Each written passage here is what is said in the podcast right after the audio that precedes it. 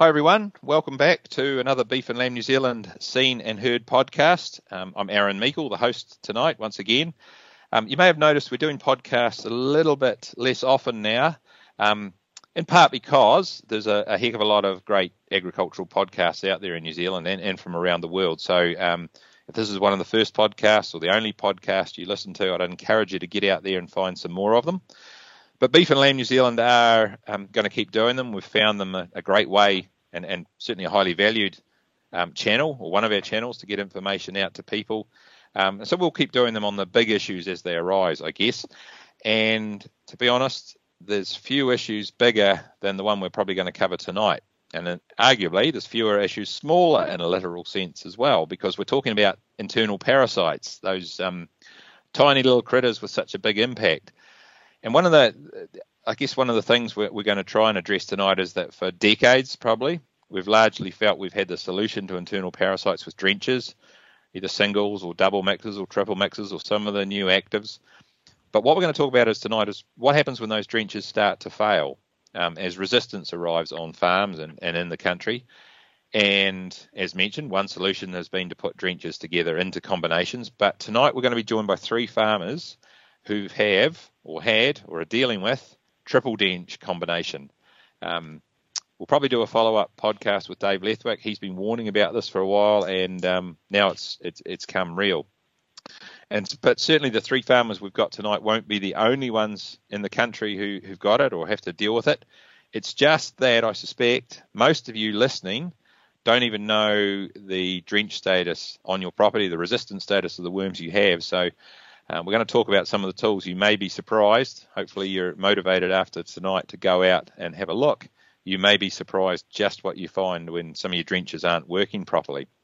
But on that happy note, let's introduce the farmers. Um, in no particular order, I'm going to run through them. They're each at slightly different uh, places, I guess, in, in dealing with, with triple drench resistance. They can talk about that, but usual thing in, in farming circles, I guess, we'll do a quick introduction of um, who they are, where they're from, what they do on their place. So, Hamish Blundell, I'm going to start with you. Hamish, just I guess a bit of a précis. Whereabouts are you farming? Um, what's it like to farm there? People always want to know what different farm areas are like, um, and maybe a bit of a snapshot of, of what you farm, how long you've been farming there. Okay, so we farm in uh, Alfredton district, which is North Wairarapa. Um, it's hill country sheep and beef breeding with an element of fish finishing, which is, is mainly our own stock. So yeah, climate's um, it's it's it's on the verge of very summer dry, uh, more summer dry now than we used to used to, and winter wet. Um, but we do have a reasonably good sort of season on the shoulders. Sort of autumn and spring aren't too bad. Um, yeah, we're, we're just breeding ewes and cows really, uh, finishing our own progeny. Right, Brilliant. Thank you. Uh, Mike, you're next on my list. The same deal, I guess. Whereabouts are you? What's it like to, to farm there? What are you running on the place? Yeah, hi there. We're out of Wanganui uh, in the Mangamahu Valley. We've um, 1,800 hectares here. Hectares, um, a mix of um, some medium hill country and some river flats. Um, mainly breeding ewes and breeding cows. We're a Hereford stud. Uh, easy carb Hereford cows, so a reasonably high um, oh, 60-40 sheep to cattle ratio. Um, from a climate perspective, always used to think Wanganui was uh, fairly summer dry, but um, I mean it's just summer safe, but becoming more summer dry in the last few years. Um, but yeah, we're in a good microclimate here. We can grow grass um, through the winter. Um, yeah, Thank you, Mike. And so that leaves you, Sam. Same deal. Whereabouts are you farming? Um, what's it like to farm there? What do you run on the place? Yeah, um, I'm farming. Yeah, just uh, about 30 minutes east of Masterton, um, in the Wairarapa. Um, yeah, it's a sheep and beef farm. A good mix of steep, medium, and flat land. So um, yeah, just got a breeding, breeding my own sheep, and um, just yeah, run cows. About a 80 to 20 um, mix between sheep and cattle. Um, yeah, climate here is pretty um, most we yeah dry out pretty quick in the summer, and then our winters are, are pretty um, yeah can get quite wet, but are generally pretty mild. So that's yeah, that's about us. Brilliant. All right, we're going to come back to each of you in turn and, and drill into a wee bit more um, around your system and, and what caused the drench resistant issue you had, how you've had to change your system to deal with it. So as we do that, we'll get a bit more about what you're doing and going. But um, I'm actually going to pick on you, Hamish, now because in my notes it says you've been dealing with the, the issue for the longest and have probably got it largely got it sorted or dealt with it more. Um, and we're going to talk about this as we come through, but just to set the scene, with the journey you've had, to use that word, with triple drench resistance, what are the things you, the most important things you've learned? I guess the, the take home lessons for other farmers, the things you might have wished you knew 10, 15, 20 years ago. And we're going to drill into those in more detail, so it doesn't have to be too detailed. But um, yeah, what's the, the big things you do now that you didn't do before you knew you had triple drench resistance? Oh, just just to start with, we've probably been managing it for, since 2009. So um, in 2008, we were meant to do a, a, a drench test, a fecal reduction test on our on our sheep, but we had a pretty bad drought, and just one of those things we just crossed off the list to do. Um, so in 2009 we did it, and we were surprised with the result because we we were lambing good percentages, our, um, killing our lambs. Um, everything looked not too bad, you know, at the face of it, but uh, yeah, the result was quite uh, quite astounding. But uh, the vet at the time, Rachel Hui, who's still my vet, I was pretty fortunate timing. We um, we got on a best farm practice uh, management pro- program with parasite um, management through uh, Research um, for three years. So that sort of set us up really, and um, the the stuff I learnt um, over those three years was was quite good. Um, yeah, I wish I'd known more about the drenches I was using and and the worm species we were trying to target um, at different times of the year. Um, yeah, there's, there's plenty of uh, information out there, but it's the fact that uh, something makes you go and source it or uh, look into it for your own for your own benefit is, um, yeah, part so, of it, I suppose. The, the key thing there, um, just you touched on, you know, you're still getting pretty good performance, but you had, I mean, what levels of, of resistance or fa- drench failure did you have? Um, oh, so um, I was just looking at some notes here. So we were down like the the white drench was 27% effective against trites, and and Ostertagia was a real worry too. That was that was a sort of um, resistant to everything, but for some reason the combination um, because there's two Ostertagia groups the um, the triple the triple drench was still having an effect on it. So we were we were we were, we were well down under the 50s with them as I was 39, I think. Um, was still working to some degree, but but it was um, not being used a lot in our mm-hmm. drenching program. We're just yeah, we were just with the, the double um, white and clear drench combination at that stage. Yep. Yeah. Yeah. So you you had some fairly significant impacts there, but I mean, you weren't looking at your stock, your stockmanship day to day. You weren't picking up um, problems. Uh, well, I, I just started leasing the far, farm for families, so I was only three years into it, um, so everything was a bit new. Um, I had been on the farm before that, uh, running it with my father, but uh, I suppose what I know now when I look at my stock, I, I, perhaps there was some some issues in the winter, late winter with condition, um, but on sheep, on ewes, um, going into set stocking, that you you may have. I'd look at it now and think if they're not responding to to better feeding, then there's something going on. We're carrying, you know, we're carrying more parasites through the through the winter than we should be.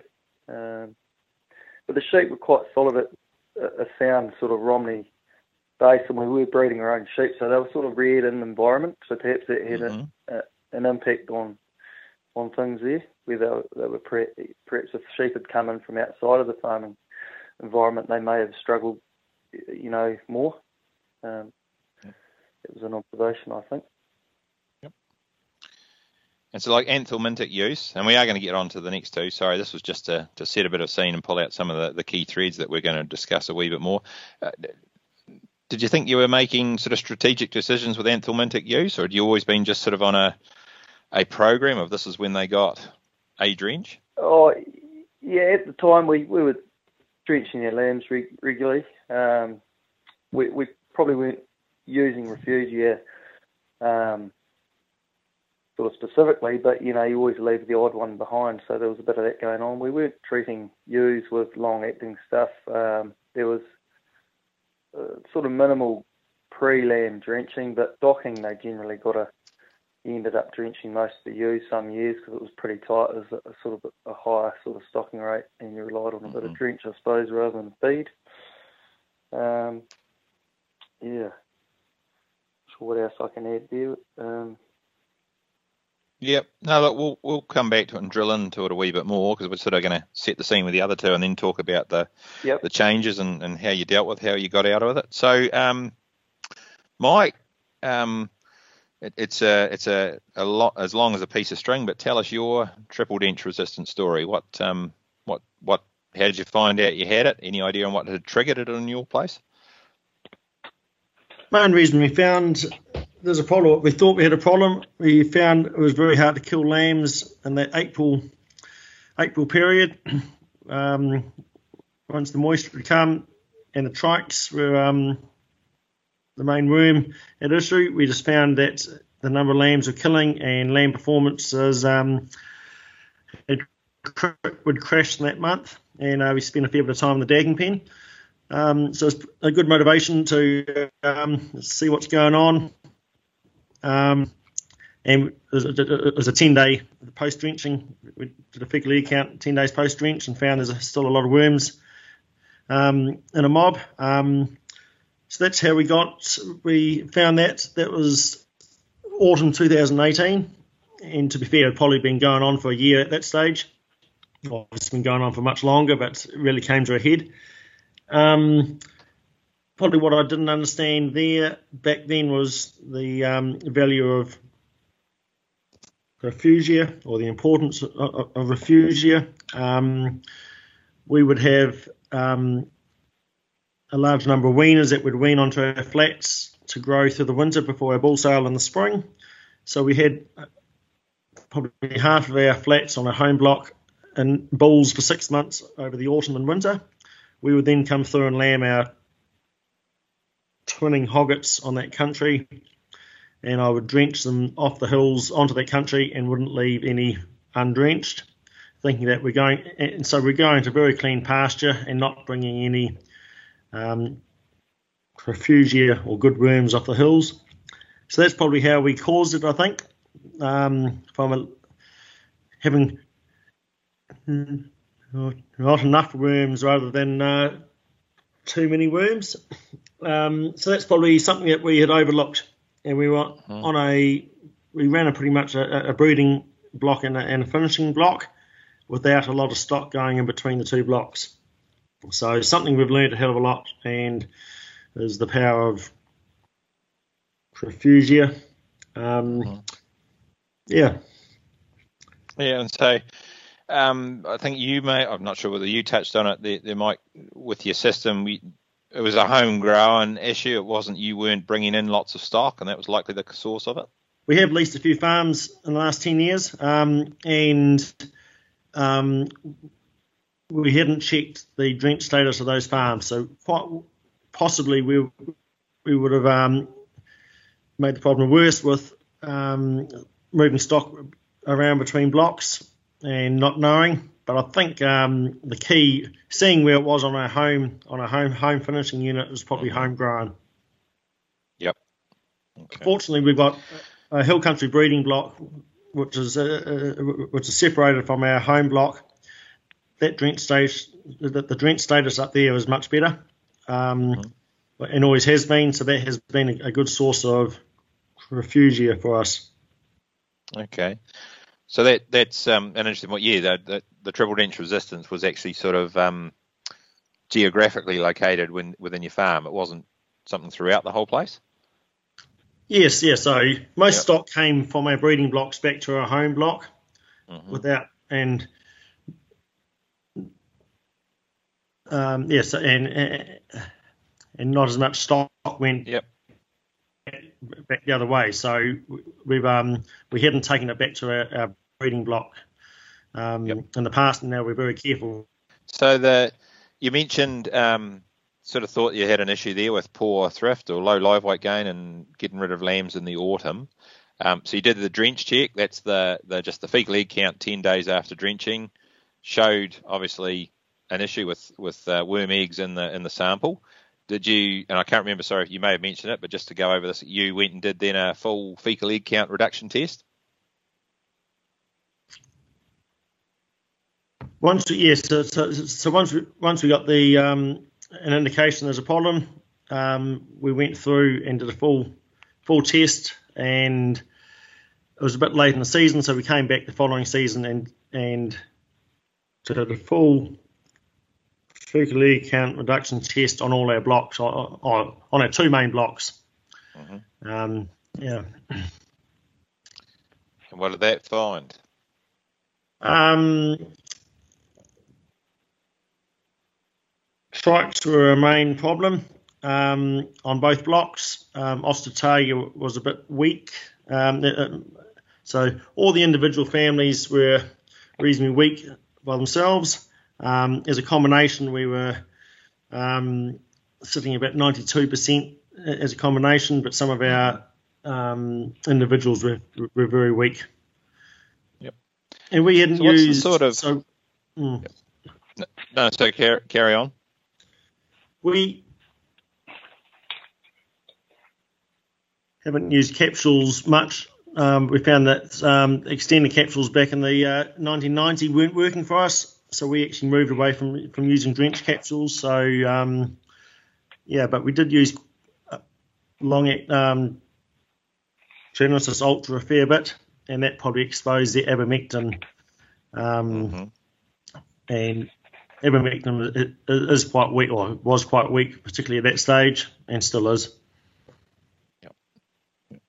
So when you say um, yeah, the results were sort of weak, what what percentage efficacy were you getting there? You know, ideally we're 100%. Um, there'll be zero worm eggs after you drench, but what what was the sort of the rates you were getting?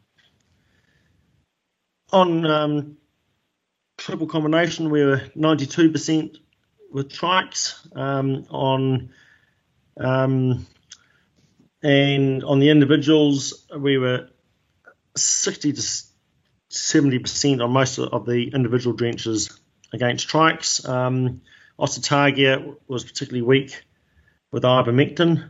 Um, ivermectin and, and white drench, Ostertagia was quite weak. Um, yeah. Yeah. So it's, I mean, that's a key thing, isn't it? It's, it's a fairly complex. It's all the different drench families against all the different worm families, and getting that that matrix of, of how they each perform. But what's um, we haven't got them here, but um, you guys will probably know what's the what's considered the threshold when you, you say you have got resistance? Is it anything below 100 or is it um, below 90? What's the early, sort of the early guideline? 90s. Early, Early 90s. 90s. Be, be worried. Yeah, under 95 probably. Yep. You'd be starting to Yep. look at things. Yeah. Yeah. So, Mike, you, first- you were actually. Sorry, carry on. On our first drench test, it didn't look too bad because it actually came back 98% um, production, so it didn't look too bad. But it was only when we looked and saw that in the culture, the post drench culture was was 100% trikes.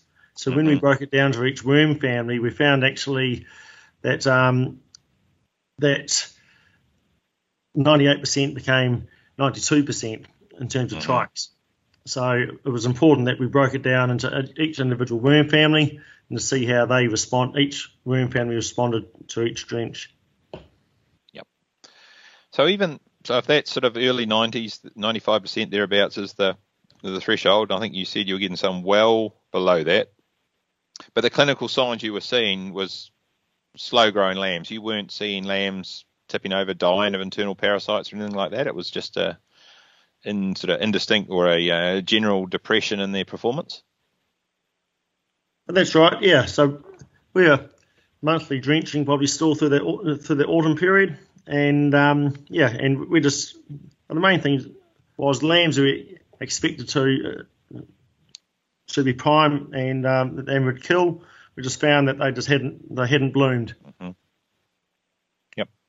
No, it's just a, I think a point um, we wanted to cover on this is that we're, we're talking about resistance and the failure rates. It's not that people start seeing animals die of parasite burdens or anything like that, or, or scouring, etc. It's just um, it's uh, just not performing quite as they should be. Yet that I don't know whether you ever worked it out, Mike. That um, that's a fairly significant amount of money that that drop in live weight gain would be costing. Oh, it's, it's huge. In those lambs that should have been killed in, in April, they were there on, on farm in June still, so that was impacting on, our ewe performance. Um, yeah, and just made, yeah, yep. Yep. All right. Well, Sam, you've been sitting there very quietly, but I hope you're still on the line because now it's your turn. Um, same sort of thing, I guess, Sam. Um, the word was you're you're just sort of earlier in the journey than these other two gentlemen. So, um, what's been your experience? What's been your sort of triple drench resistance story? I guess how you what you noted, how you found it, how you identified it, and what you've done so far. Yeah, cool. Um, yeah, so I've been um, home here since oh, 2008 or around there. So we've we've just yeah, in 2018 it was probably about our third drench reduction test. So it was sort of just we were just you know ticking the boxes. Thought we were um, you know we'll just do another one. Didn't really see any issues. Didn't think there would be any issues. I'd hardly used triple drenches on this farm, so I was like, oh yeah.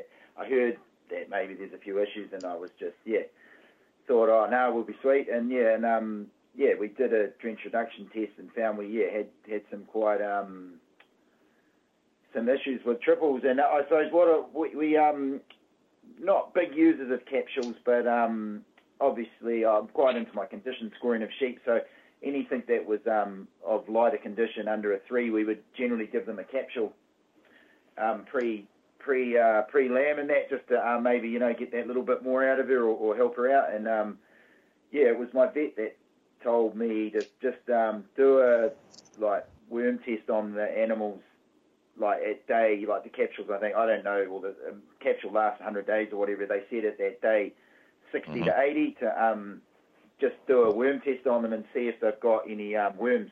And so we, we did that with the ewes, and that was sort of the first indication they came back with worms that sort of gave me the thing to be like, oh, um, yeah, we sh- yeah, it'll be interesting to see what this um, drench reduction test. But even then, it was that was a few years back, so we didn't really think much of it. And then yeah, found out that we had triple resistance, and I was like, oh yeah, we'll just um, obviously get some advice on this. But I soon realised that there wasn't much advice for um, triple triple resistance, and even I was pretty open about it from the start.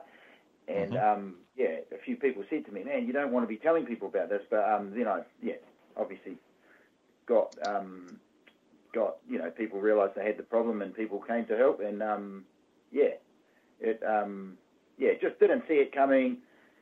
Couldn't really see it in production, like you were saying earlier. There wasn't any um, deaths or anything like that. Even poor growth rates. I most of my lambs are gone before the autumn, so I um, yeah, they generally grew pretty well. Um, just listening to what Mike was saying, yeah, probably running all the sheep down onto the flats that had been like drenching them and putting them down on the flats. Yeah, I just that refugia, I didn't really understand that, and um, yeah, just what I've learned in the last three years has really helped, and it um, shows in my latest drench reduction test, which only got back to me, um, yeah, a couple of weeks back. Yeah, and so um, you actually, I think you sent a copy of them through to me. So 2018 is the, the fecal egg count reduction test you just talked about. We're only yeah. three years later. You've actually had some significant improvement already. Yeah, for sure. Like, um, I, do you understand? Did you you had a look at that?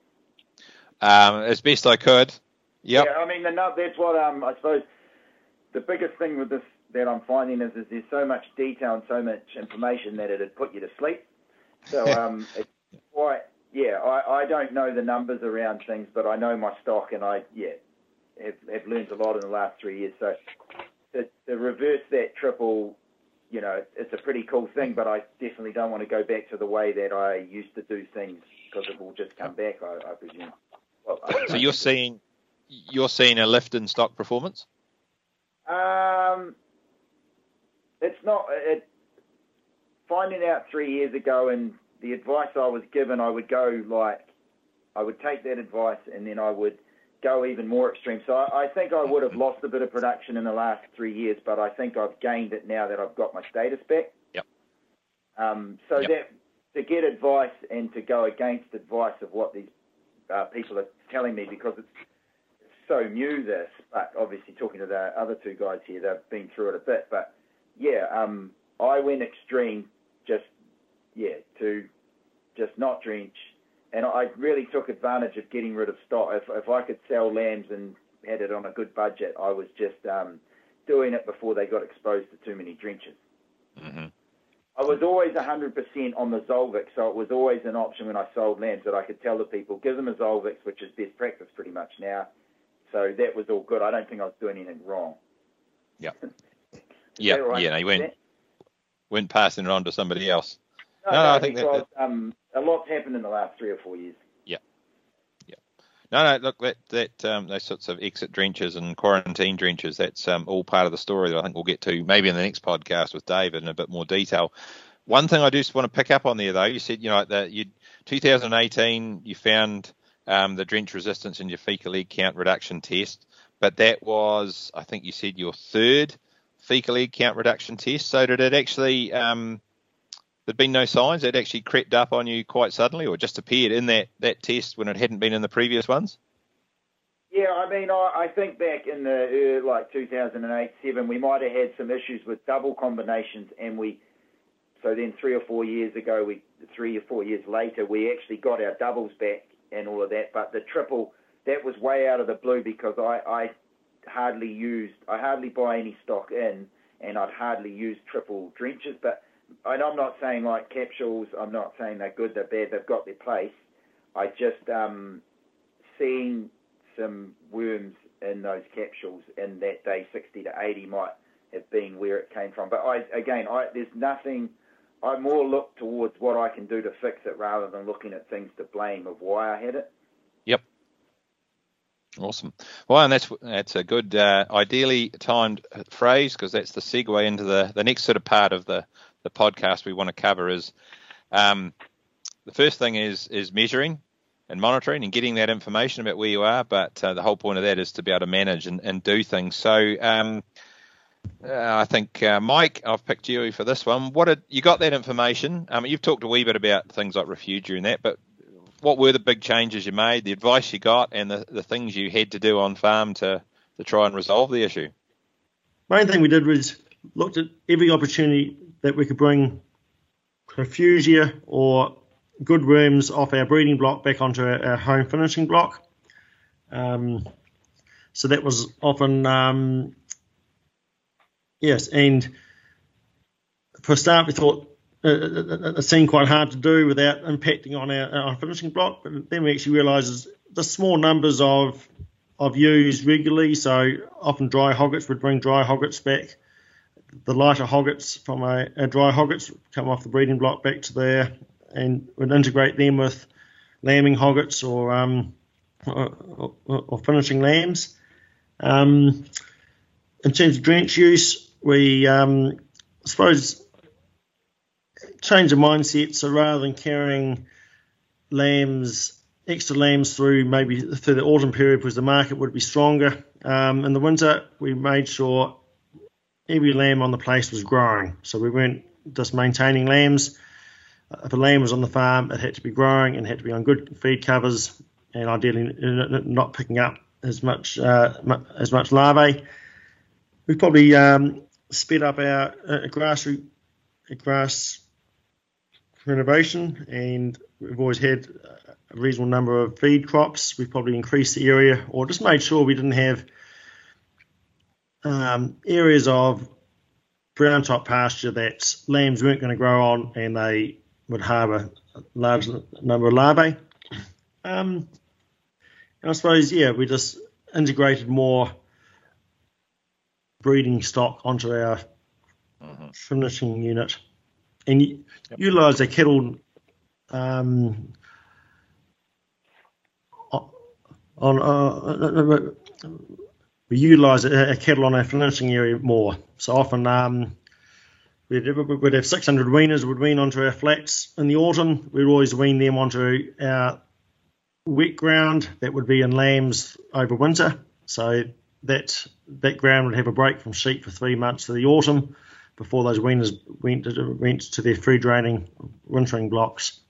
So it was more just thinking what opportunities there were to reduce the worm burden that was building up on pastures. Mm-hmm. Yep.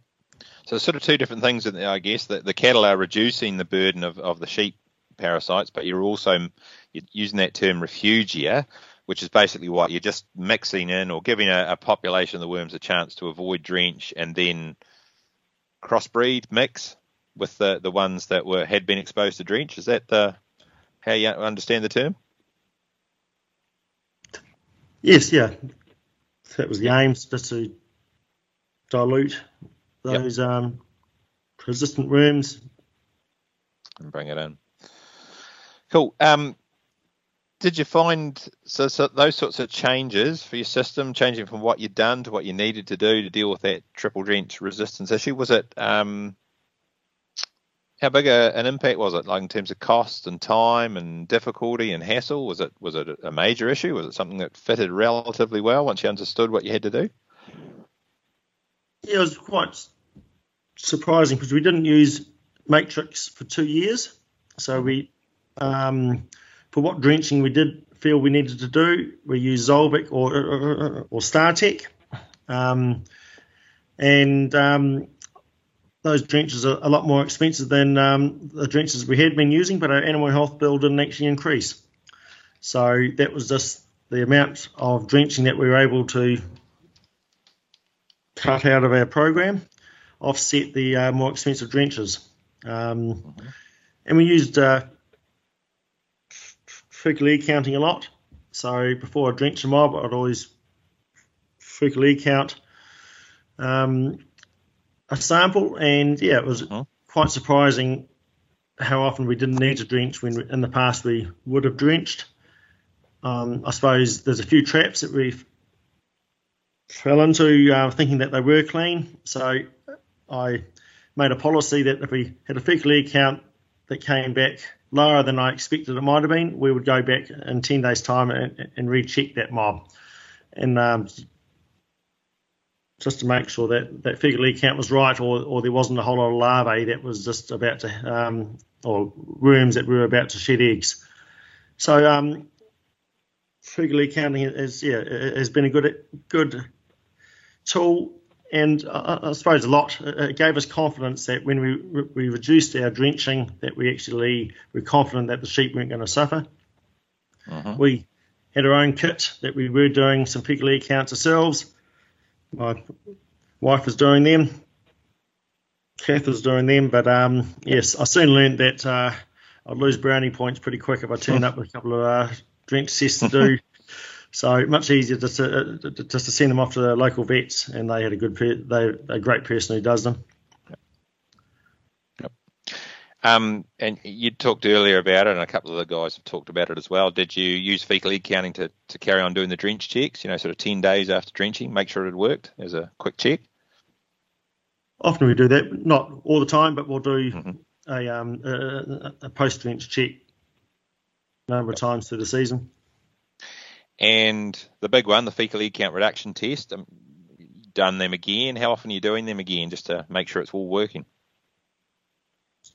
So we came back through um, last autumn, so after two years, and retest, uh, retested, and um, yeah, quite um, pleasantly surprised um, after not using Matrix for two years, um, whether that was one factor as well as what we it changed the management that Matrix we're back up to 100%, which yeah was a nice um, yeah, nice to have. Nice yeah, surprise. I mean, was that uh, yeah surprise? Was that a surprise based on sort of what the advice people had given you? Was it that it would be that quick to recover? Yeah, well, I'm not sure whether um, our individual families are still reasonably weak. Um, where the trikes were a main worm problem, possibly there's different species of trikes in different seasons. So the problem hasn't gone away, but it's nice to know that uh, in that season and hopefully season going forward, that Matrix is a tool that we've got that we can use. Mm-hmm. Yep. Cool. Okay, um, they're still waiting patiently. So, Sam, same sort of question for you, I guess. Um, you talked about where you'd come from when you found, and then when you found you, you had a bit of an issue. You have touched on a wee bit of what the changes were, but um, what's changed or what's changing at the moment, I guess, because you're a wee bit earlier in this this process. Um, Mike's talked a bit of about it, but what did you do differently to try and deal with the issue, reduce it, stop it getting worse? Um, yeah, a lot of what Mike's saying um, is exactly what I've sort of done. It's really just mixing up stock all over the show and um, getting your head around that. Like, um, yeah, um, yeah, I, I just for everything that I used to do that I thought could have been a problem, I thought of what I could, um, you know, say for instance, um, if I stopped using capsules, what the downside of that could have been. Maybe um, they were a bit, you know, say my inland hoggets, not capsuling them, they, um, mm, yeah, they instead of going on to grass after weaning, I made sure I had a crop for them to go go on to. So um, I was, yeah, I got, yeah, just better better quality feed for um, for the animals really. Um, yeah, heaps more like tail end ewes. I'd always I used to always drench the tail end ewes and then put them down on the flats. And I just, I yeah, stopped drenching them and just thought, right, if I scan less, I'm going to have a crack at not drenching them. And I just found mm-hmm. that I didn't, yeah, the better feed was actually what picked their condition up rather than a drench that wasn't um, fully effective or, or even yeah. a drench that is fully effective. Maybe the feed will actually pick them up rather than the drench. Um, yeah, just just really mm-hmm. proactive around um, getting rid of my stock, the lambs, as early as I possibly could. Just um, yeah, if there was an option to sell them, just get rid of them. Where I used to yeah hold on and be like, oh, you know, I can make a bit more money out of them, and I just kept drenching them really. So um, yeah, and maybe I did actually make a bit more money out of them, but in the long run, I, it, it wasn't worth it with my uh, drench status. So um, yeah, yep. and uh, I'm here just um, yeah, me and my wife, and um, I had a I had a shepherd that just started at the same time as we found out we had triple drench um, mm-hmm. problems, and he was just right on board with anything we did. It was um, it was uh, really good. We we joined a um, action group through RMPP on this. Uh, it was it was drench management. That's what it was. So we had eight or nine farmers with all different statuses and different theories on things, and um, that really helped because we got experts in to really um, help us out really, which um, was really good. Very confusing, but I yeah, I just tried to simplify it as much as I could really. Yep. You touched on something there that I know Dave Leathwick talks a wee bit about about internal parasites as a as a problem on one hand and body condition score on the other. Um, did you ever have a look? I mean, were those used were lighter body condition score, but was it due to internal parasites or was it due just to, you know, um, a shortage of, of, vitamin G, a bit of um, the better feeding was that was what was bringing them right, not the actual um, drench that they may have had. Yeah, I suppose um, I like maybe years ago I would um, get the tail end off condition score, get the tail end off, and then do a um, worm test on them to see what it was. And sometimes even if it wasn't that high, I'd just give them a drench anyway because mm-hmm. I was like, that, that's what you do.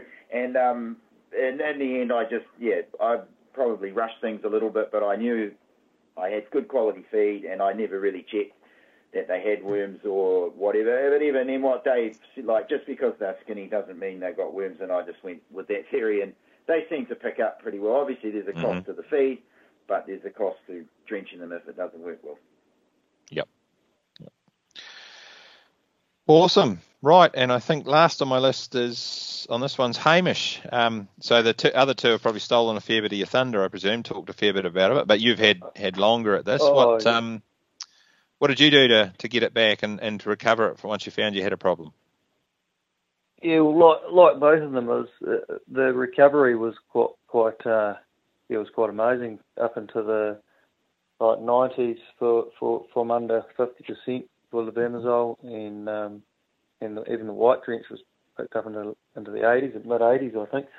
But we were in a position where we couldn't really put a finger on.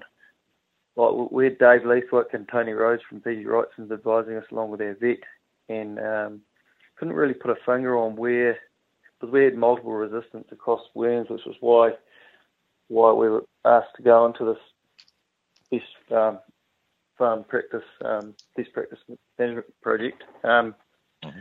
so yeah, there was a lot there that they were interested in finding out because we had resistant worms across um, a lot of families, um, which was beneficial for us, um, and the fact that they DNA tested them and all that sort of thing. But, but on the measurement side of things, um, the, there was little tweaks here and there um, around around that refugia, I suppose, like they both talked about. But um, for example, we've only got a small area of, of finishing country, say 30 hectares, but but it is lambs uh, do go on there, but we would run sort of three five percent refugia just with work shoes, and they just stay there, stay with the you know undrenched um, with, with the lambs as they cycle mm-hmm. through the, those areas.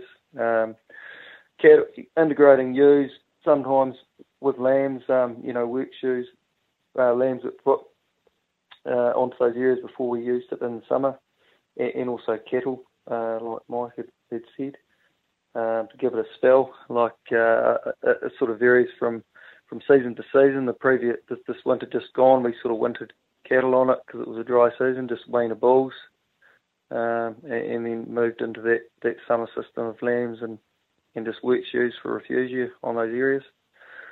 Um, we've found, I think, now going like going into set stocking. I mean, we, we never really whole drenched our flock anyway, but we don't we don't really drench ewes. Um, we don't need to. Um, just just a handful of light ones, you always have light ewes from the pressure of mob stocking, but um, generally we would drench light ewes going into set stocking, um, which is not many now. And at docking, we leave the drench gun at home generally. Um, there's been the odd season that's been really tough, so we've said, right, we'll take the drench gun and drench light ewes, and you might get, you might end up drenching 20% of ewes at docking, but it's it's certainly not a practice. Um, and just the system is reasonably highly stocked through the summer, so there's always lambs in front of ewes and ewes behind lambs. I mean, we might be at, it, I think a third of the farm might not have had a ewe on it since um, weaning now, so by the by by April um, there'll be ewes through all that country and running that um, three to five percent. We we tend to run a higher refugia amongst our ewe lambs because they're going to be overwintered. So we keep all our ewe lambs. So we, we run around about a three to five percent um, refugia. So we just just um, single ewe lambs which we identify at docking. We use them, and, and any that are, are showing signs of not handling it, they end up just getting a drench. So yeah, it sort of cycles through like that. But just just little things like that, I suppose we were directed to do. Um, we do the clean out drench like most farmers have probably um, been told. Um, in March now we just use a Zolvix Plus um, every year to every lamb that's going to be staying past that date, unless it's going to be killed in the near future. Um, yeah, we don't. We we never had um, a trading buy and trading lamb um, system. I think once since I've been seen, been here with bought lambs in the autumn, but I just stay away from that really. Um, you just don't know what's out there really. Mm-hmm. Uh, and because of our situation, I know there's there's there's so-called effective drenches in your Startect and Zolvix now, but I think I think there, there's always there there has been um, resistance found to that already somewhere in New Zealand. I, have been told, but um, yeah, we just sort of keep it in house now, even with our cattle uh, system. It, may not be the most profitable farming system. I mean, the trading component inside a breeding unit is, is quite profitable, but it's pro- from my point of view, it's a more sustainable mm-hmm. uh, system. Just just um, farming our own stock and trying to trying to make as much value out of our progeny as we can. Yeah. Yep. And the um, yeah, but all of you sort of talked on the, the lift in animal performance, which presumably is going to help the, the bottom line as well. Um, just want to drill into one yep. wee, one or two wee things there. Um, We'll put a link in. There's been a few terms chucked around like refugia, um, clean out drenches, quarantine drenches, drench checks, these sort of thing. There's um, some good uh, material around from the Wormwise group, which Beef and Lamb New Zealand are a part of, that explains a lot of these terms and, and in more technical detail if you're, you're that way inclined. The, the refugia one, I think a couple of you have, have mentioned though that um, I think traditionally people have thought of that of leaving, and, and I think you, you still do this in some cases, leaving a proportion of the mob undrenched and so they're the refugia, the source of undrenched worms to, for the population to dilute the, the resistant worms that su- survive the drench. But the other way of doing it, I think you said you've used it quite a bit, is actually just to use a different class or age of stock. Is that that right? Do you, do you find that works better, or we advise that that works better, or is it just a, a simpler way to do it? Uh, in the past, uh, when we first started trying to manage refugia or Muxia ewe lambs, we were putting lighter uh, um, hoggets or two-tooth ewes, as they were in November, December, amongst them. But it became sort of you had 30 or 40 of them out there, and they and they ended up sort of just missing out on management. Um, mm-hmm. they, they became their own little mob that had to be separated out every time you got them in. Like if they needed a to be shorn. I mean, it's not a lot to shear 30 or 40 sheep. It's another job. Um, you got the separate wool. Um, the wool might have already left the shed. Uh, vaccines, they sort of you'd have to get them all your 2,000 ewe lambs in to give them a Campy or a Toxo. Um, so in, in, that regard, it was easier to leave refugia amongst the breeding lambs um, than, than running other stock with them. But in saying that, the the ewes that never get drenched are right behind them anyway. So they're, mm-hmm. they're three, they'd be two to three, four weeks behind them in the summer, um, going around on around a rotation on, on the hills. So we we're not in a position where we have a finishing block and a breeding block. It's sort of all done on the hills with a handful of flats that they provide us with a bit of bit of cropping opportunity. But it's only 30 hectares. It's not it's six percent of the farm, so it's not it's it's not a separate um, sort of finishing block really yep. as, as such. Yeah. So what was the um, reason to do it originally with some of the older or different class of stock in there rather than just uh, you know? it was just a suggestion at the time with the, the project, um, and perhaps because our worm burden was higher, it was harder on harder leaving lambs undrenched, harder on the on the stock because of the worm burden that, that was there. Mm-hmm. Um, because we're, we're controlling our parasites a lot better, the worms are probably not a, a, in as high a population on the ground. Um, and lambs are, are probably, the, their pairs are probably better producers of worms versus ewes.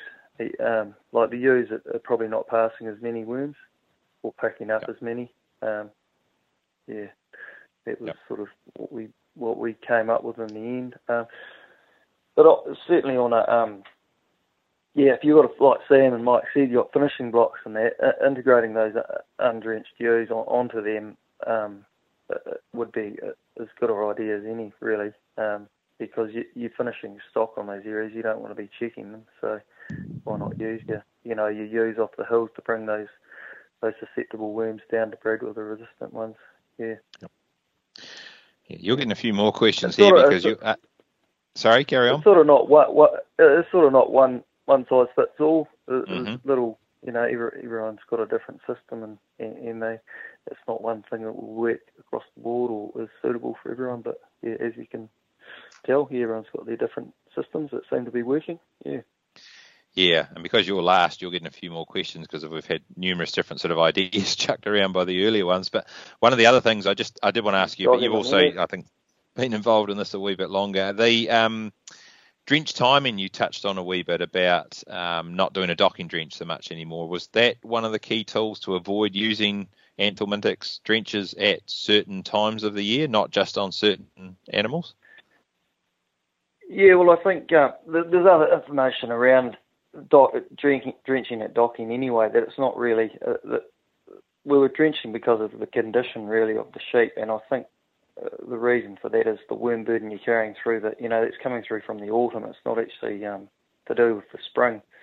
Um, so yeah, that that was one of the, the areas that were targeted to, to minimise drenching. You know, to, exposing worms to drench, I suppose, when the animal's most susceptible. You know, when it's milking and got a lamb on it. And um, we still drench lambs on mum um, before weaning, but we'll leave we'll still leave refugia and the lambs and the good lambs as well as the ewes and the paddock. Um, so it's yeah, mm-hmm.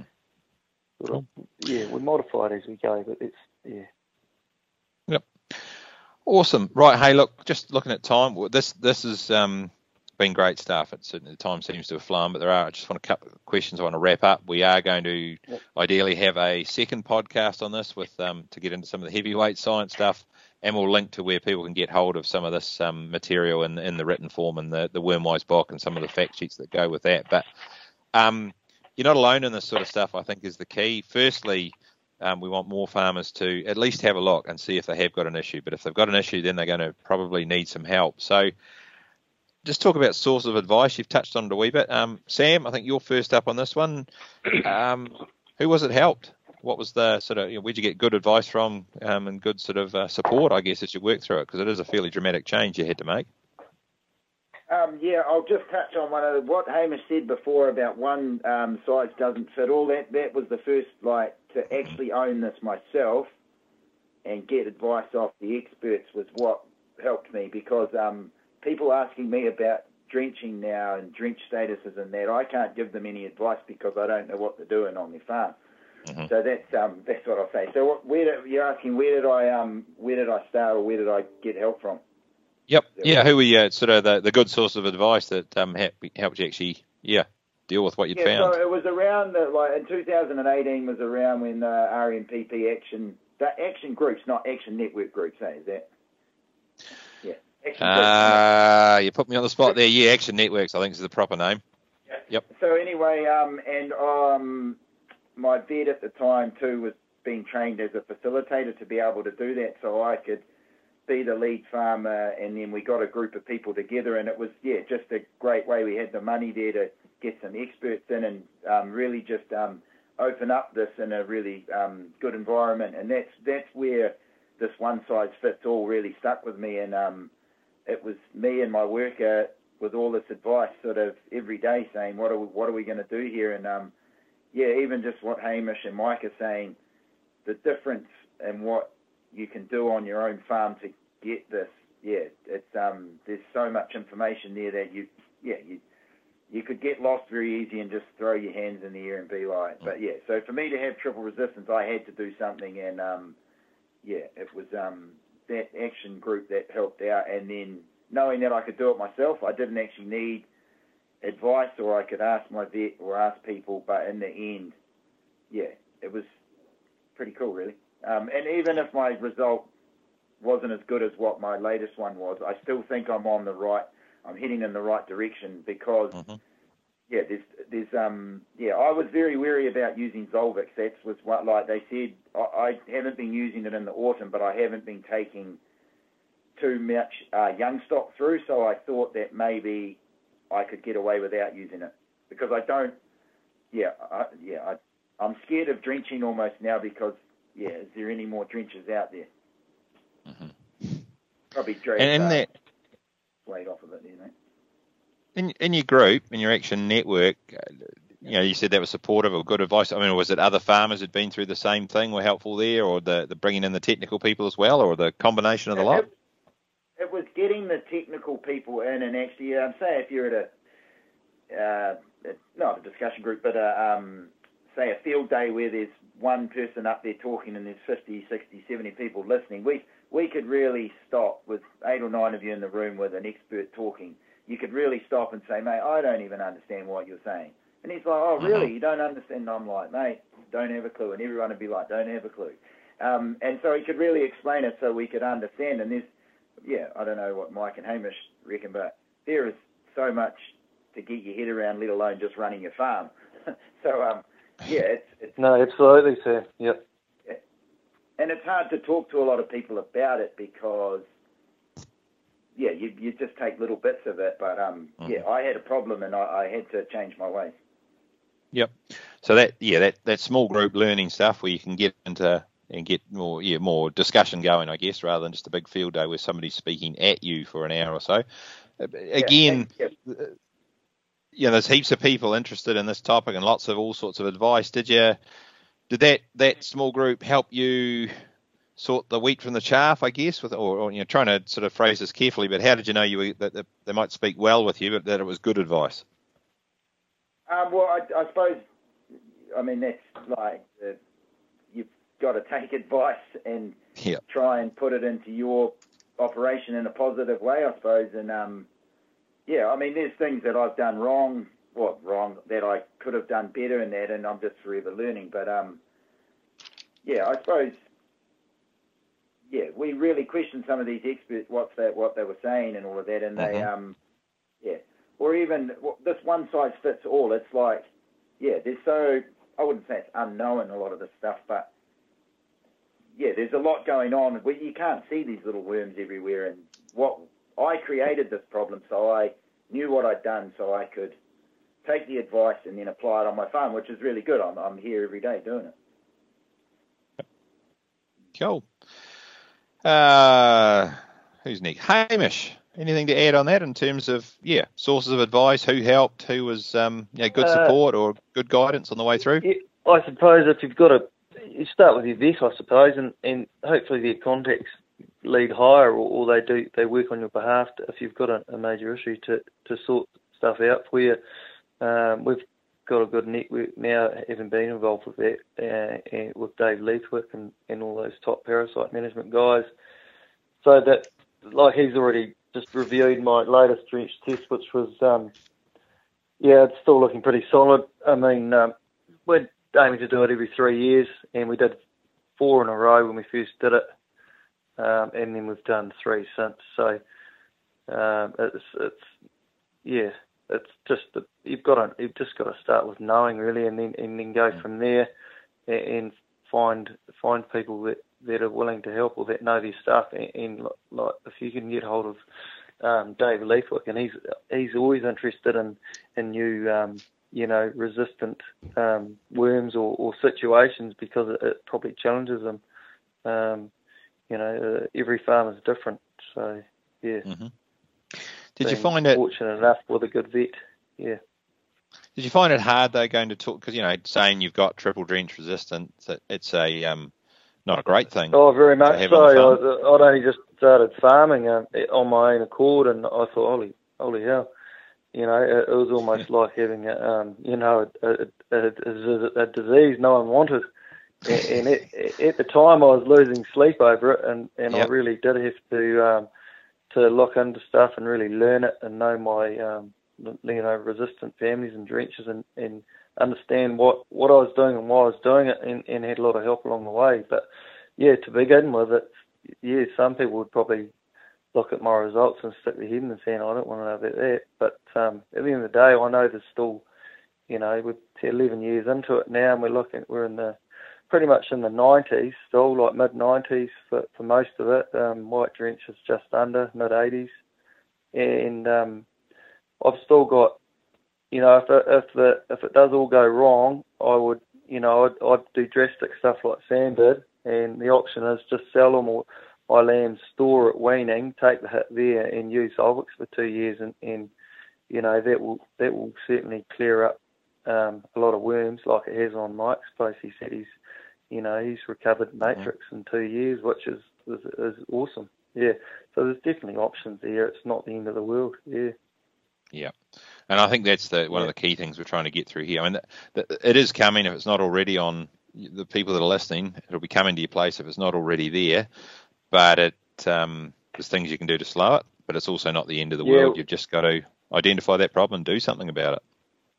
Yeah, well, look, we, just to, just to end with, I mean, we we've gone away from breeding our own sheep, um, not for that reason, but we are sourcing rams um, from the Manawatu that that have done work on the, the you know the worm resistant for years, and, and it may have um, they may have lost out in, in other traits, but you know that that sort of thing. You, you know, there's drenches aren't going to be made forever, or new drenches aren't going to come along forever. So we, we're going to go down that track for a while and use rams that are, that are known to be um, sound against, you know, resistant against worm worm pressure. So that is another tool that can be used yeah, yep. genetic genetic sort of stuff. Yeah.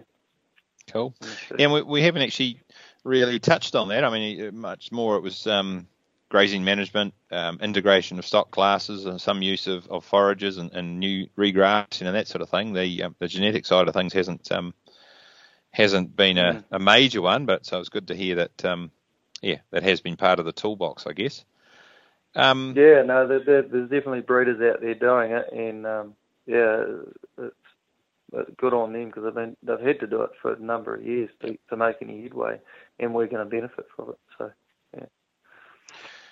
So, Mike, I think you're left on that. I don't know what, anything to add in terms of where you got advice, support. I guess through um, what's as um, a couple of the others have said was a bit of a, a worrying issue. It felt um, it's not the greatest thing to hear that you might have a triple drench resistance problem. Yeah, I admit that it was a shock when we first found out um, that we had it, and yeah, it was reasonably tough um, to swallow. That um, how do we end up with this? But yeah, basically we um, we were quite open about it. We thought, well, uh, the fact that we knew we had it was we'd gone through and tested, and um, and we had tested in the past, but it, it probably dragged on. Thing it's, it's a job, but actually um, it's a much easier job than what you think it's going to be. Um, our local vets come and help. We uh, we pay them to come and help. Um, and I suppose that's a bit of advice is much better to find it out you've got the problem at the early stages when you, while you have still got options to recover it than um, put your head in the sand until you have a major issue. So I certainly encourage people to um, contact their vets and, and do a, a, a, fecal egg reduction test. Um, our local vets certainly um, were a big help talking through the vets or through our management and and the principles, I suppose, trying to understand what we're trying to achieve or what we're trying to avoid, and then applying that to our farm and um, looking for opportunities that we could and how we could achieve it. Often we'll just bring a mob of lambs back from the hill country for two or three days before we drench them, and they, they cruise around the flats. Um, two or three days before we drench, so it, there's lots of opportunities that we're able to apply those principles that we learnt.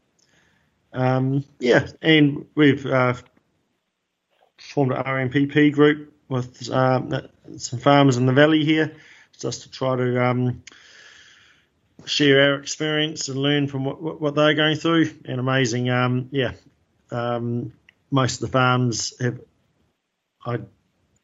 identified issues with drenches um, as soon as they looked. So yeah, it's um, plenty of it out there. Yep. Yeah, I think that's one of the key messages. A, it's out there, but um, don't give up because there are options to deal with it. So again, that's a nice way to turn into. I think how we'll, we'll wrap this up. Just looking at how long the, the podcast's been going, it, it, hasn't dragged. There's been heaps of information from you three guys and and your experience, so that's been brilliant. But we often end up with the take-home messages, but um, sort of along that line, go through each year. And I guess it's thinking the advice to other farmers, but almost if you know what you wish you knew 5, 10, 15 years ago, or the advice you'd give to yourself if you had a time machine and went back about um, what to look for, what not to do, or what to, to start um, testing, those sorts of things. Um, I think Hamish, will start with you. What would you, uh, what do you wish you, you knew back then that you know now? Um, so I, I just started farming on my by my own account anyway. So I'd wish I'd probably knew my drench, what drench families targeted what worms, and to begin with, what worms were on the farm and, and what seasons. So, just starting from the bottom, really, you got to you got to do a drench, you know, fecal reduction test um, to find out where you are. And sometimes the seasons are different, so you want to not just do one. You want to keep keep an eye on things. But um, yeah, basically just knowing you got to know what's there really, and, and and learn learn how they interact with the animal mm-hmm. and what they do. Um, different, you know, um, seasons when, when they're going to be present. The worms, what to watch out for. Yeah, um, yeah, pretty much. Yep. Yeah, it, it yep. the worm management's around just knowing what's there and knowing what you're using on them, really. So it's not just, I mean, you touched on it there. It's not just the fecal egg count reduction. It's um, what are they called? A larval culture. So you know not just how many yeah, eggs. You got to know what, what, they are. Yeah, you can't you can't just go look at a fecal egg count because I mean we we've done them in the past and you get you can get a high count in the Cooperia. You know they, mm-hmm. they don't really affect the sheep. Um, yeah, so you got to know know what they are. Yeah. Cool. Yep. Mike, what would your be your advice be to yourself and your, earlier in your farming career? I think just not the same as Hamish, just knowing the what our drench status was earlier on and what the status was of each of our blocks. Um, and I suppose the power of all those um, tools other than uh, the drench gun. So the power of um, and integrating cattle and um, yeah, all that management that that reduces worm burdens uh, rather than relying on the drench gun. Brilliant. That's probably the main thing. Yeah. Awesome. Thanks, Mike. So, Sam, you get the last word. Anything to add to that? Um, yeah, pretty. What the what the, the other two are saying is all pretty good, and it's uh, for me. It's um, to get told, yeah, you had triple drench resistance, um, and you know, not many people talked about it or anything. For me, just to come out and talk about it and see how much help there is actually out there was was um, was really good, and I think, yeah, there's always things you look back and think you could have done better in that, but I'm guessing there's going to farming ain't. Uh, it's not that easy, and um, there's going to be challenges along the way. And it's just um, yeah, to open up a bit and talk about them. There's plenty of help there. It might yeah, it might bring us all a bit closer together. Brilliant. Hey, thank you all. Um, and look, that was one of the key things. I know Dave's been on about it a bit, and we, are trying to hammer that again. That it, it's the old saying um, that we've been talking about in farming for a long time. If you if you don't measure it, if you don't monitor it, you can't manage it. But so many farms don't seem to have even done that first step around internal parasites. The, the measurement thing, have a look, see what you've got, do your fecal egg count reduction test, do your larval cultures, and just know what's there.